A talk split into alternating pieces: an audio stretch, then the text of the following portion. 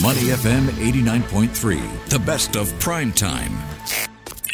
In the spotlight on Money FM 89.3.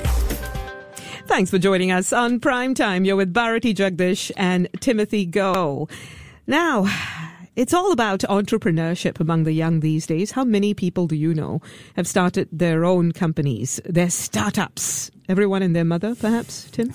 As a teenager, not much. Yeah, no, really. Yeah, a lot of the people I meet are already in their 20s. Mm-hmm. But today we meet a 19 year old. She's just completed her A levels and is taking a gap year to focus on her business. A gap year from her studies, that is. Her tuition business that teaches only one subject, the general paper. So, why is this important? What is the general paper? Well, a GP is basically the one paper that you must pass in JC, in junior college. And I know that some people have difficulties doing well in it. Yeah. And you hmm. want to qualify for university, you've got to pass it. So it is a make or break paper that every student must take if you want to have a chance at going further in school. So, our guest today has devised, uh, well, what she says is a foolproof step by step method to ace the paper and has raked in a five figure revenue since uh, its inception last year, with more than 245 students signing up for access to their material and classes. What is this all about? Well, Brooke Lim is joining us now, and she is founder of Classical Club. Hi, Brooke. Thanks for joining us on Prime Time. Hi, guys. Thanks so much for having me. Okay, Brooke, before we get down to talking all about the contentious issues surrounding tuition, let's talk about why you decided to do this in the first place. What actually sparked this move to take a year off to run this sort of a business? Hmm, why I took a gap year? Well, definitely a multitude of factors. For one, I really enjoyed what I was doing. I definitely didn't expect that whatever I was doing, my little GP tuition business, it gained so much traction. But after a while, I, I got a little accustomed to it, and it seemed like the natural thing to do to spend one year off to focus on what I liked. And I know a lot of parents, especially in Singapore, the more conservative ones, are against delaying your university plans for a year because you know my A level grades were definitely good enough to secure me a spot in university. But you know, I just told my parents the mm-hmm. guy's got to serve two years of NS, right? If I take mm-hmm. just one year off, it's no big deal anyway. I'll still be a year ahead than most of the guys my age. And the And- opportunity is there, so why not? Yeah, and the fact that I was able to support myself financially definitely didn't hurt as well. All right, Brooke. Uh, so you also had an internship with the Monetary Authority of Singapore in fintech, uh, and, and then you started your private tuition gig, one student at a time. So why? What what, what made you choose uh, tuition instead? Mm, my MAS internship was a fantastic time. It was my first corporate job, actually. I, wow, I was very overwhelmed. There was so much I had to learn from scratch, and I'm so grateful for the time there.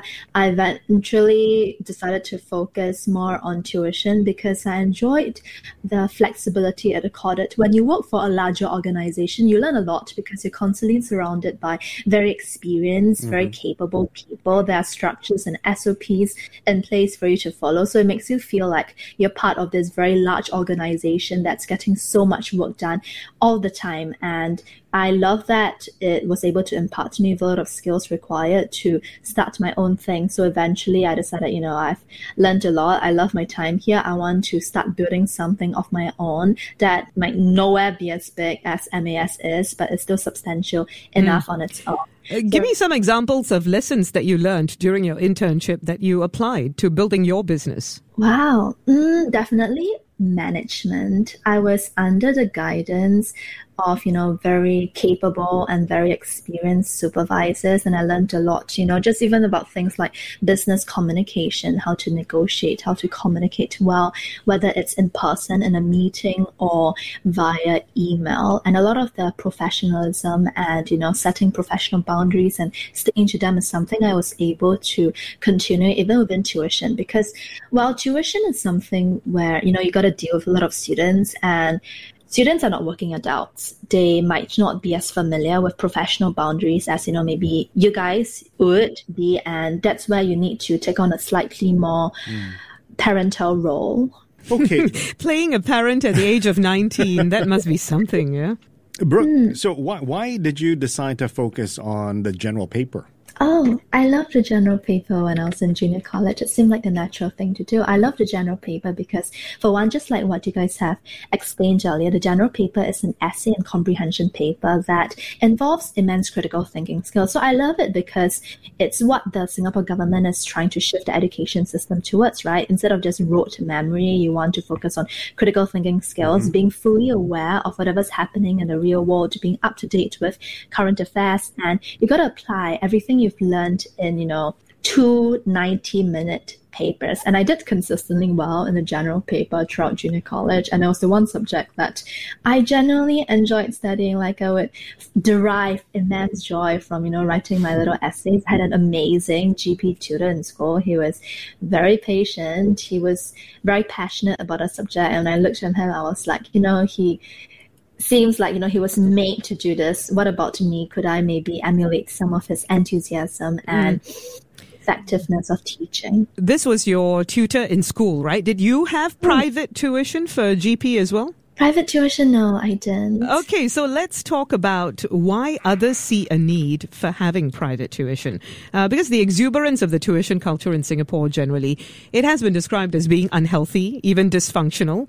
The question is, mm. are the hmm. schools not doing enough? Well, I feel that schools. Um, I know MOE is doing a fantastic job. They're trying their very best, and a lot of teachers are as well. But as long as there's going to be some kind of demand, there will always be supply to keep up with it. So what I feel borders on unhealthy is when the child doesn't want to go for tuition because very often tuition is not a decision made by just the student and the tuition center or tutor alone. Very often the parent comes into play and generally, you know, I could talk about this for hours, but parent child communication and relationship dynamics would differ greatly from family to family. So there'll definitely be parents in which, you know, generally want the best for the child, but are maybe not able to communicate in a manner that's the healthiest for the child. So Yeah, but clearly um, they might also have very, very high expectations, right? So we've heard of people who are doing pretty well, but want to do even better or get greedy and then go for tuition. And then there are others who need it but cannot afford it. So tuition mm. also comes at a cost and it perpetuates inequalities, some might say.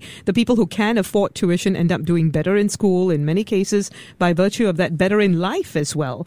And those who can't afford it have to work harder to achieve success. So it benefits the rich and some would say results in a vicious cycle. How do you feel being a part of this cycle in a sense?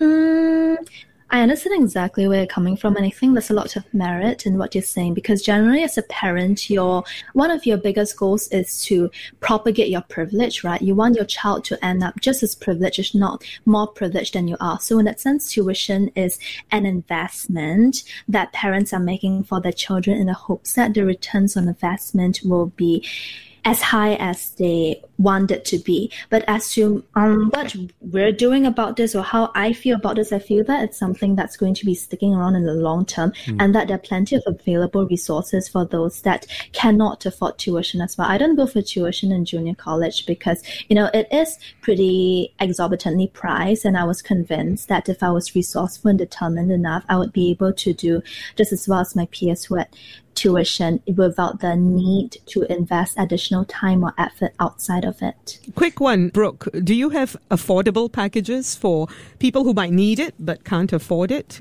Because yes, you yourself said it's quite exorbitant, right? So what are you doing to at least help bridge that gap? We do have options for students who need it. We do have multiple offerings available. So you have different tiers in which you can choose the one that works best for you. So the cheaper options might not be just for those who feel as though they need the additional help. It might just be for those that think that they don't need consistent one-on-one interaction. They just need to know an ad hoc workshop or two. All right, Brooke, picking up on what you were talking about earlier, how do you deal with it and what do you tell a student who, well, doesn't want to go into that tuition that you're giving, but the parents want them to do better?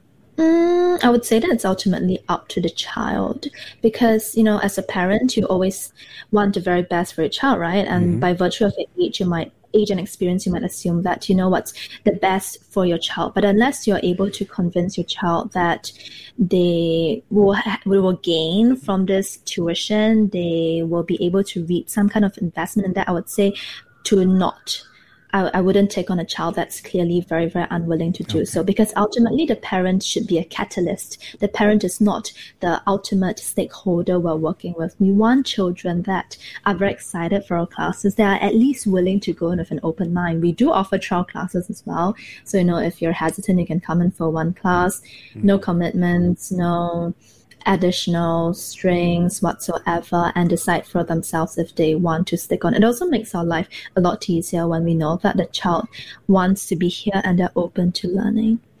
Now, Brooke, I'm sure you're aware of this Chat GPT, the chatbot that answers questions and writes essays. It's been very much in the news lately, touted as a mm. game changer. And a lot of uh, teachers are quite concerned about whether their students will start using it to write the essays that they submit in school. What are your mm. thoughts on this? How might it impact the tuition business as well? Ooh, actually, I love ChatGPT. I think it's a fantastic tool that we should have been expecting earlier. And I want all my students to be well versed in it. And while I do agree that cheating, plagiarism is essentially undermines the very spirit of academic learning, right? the examination structure in Singapore is not going to be changing anytime soon. It's very unlikely that our A level examinations are going to be replaced entirely by, you know, online examinations instead. So, as to cheating in examinations, that might I don't think that's a problem we'll be dealing with in the near, near future. Cheating in examination. So I would say if the child is already someone that you know might be willing to cut corners when it comes to the academic world, then ChatGPT is going to be it's only going to exacerbate that mm. issue. But if the child is someone instead that values integrity and understands that ChatGPT can help you generate ideas. ChatGPT can maybe give you study tips.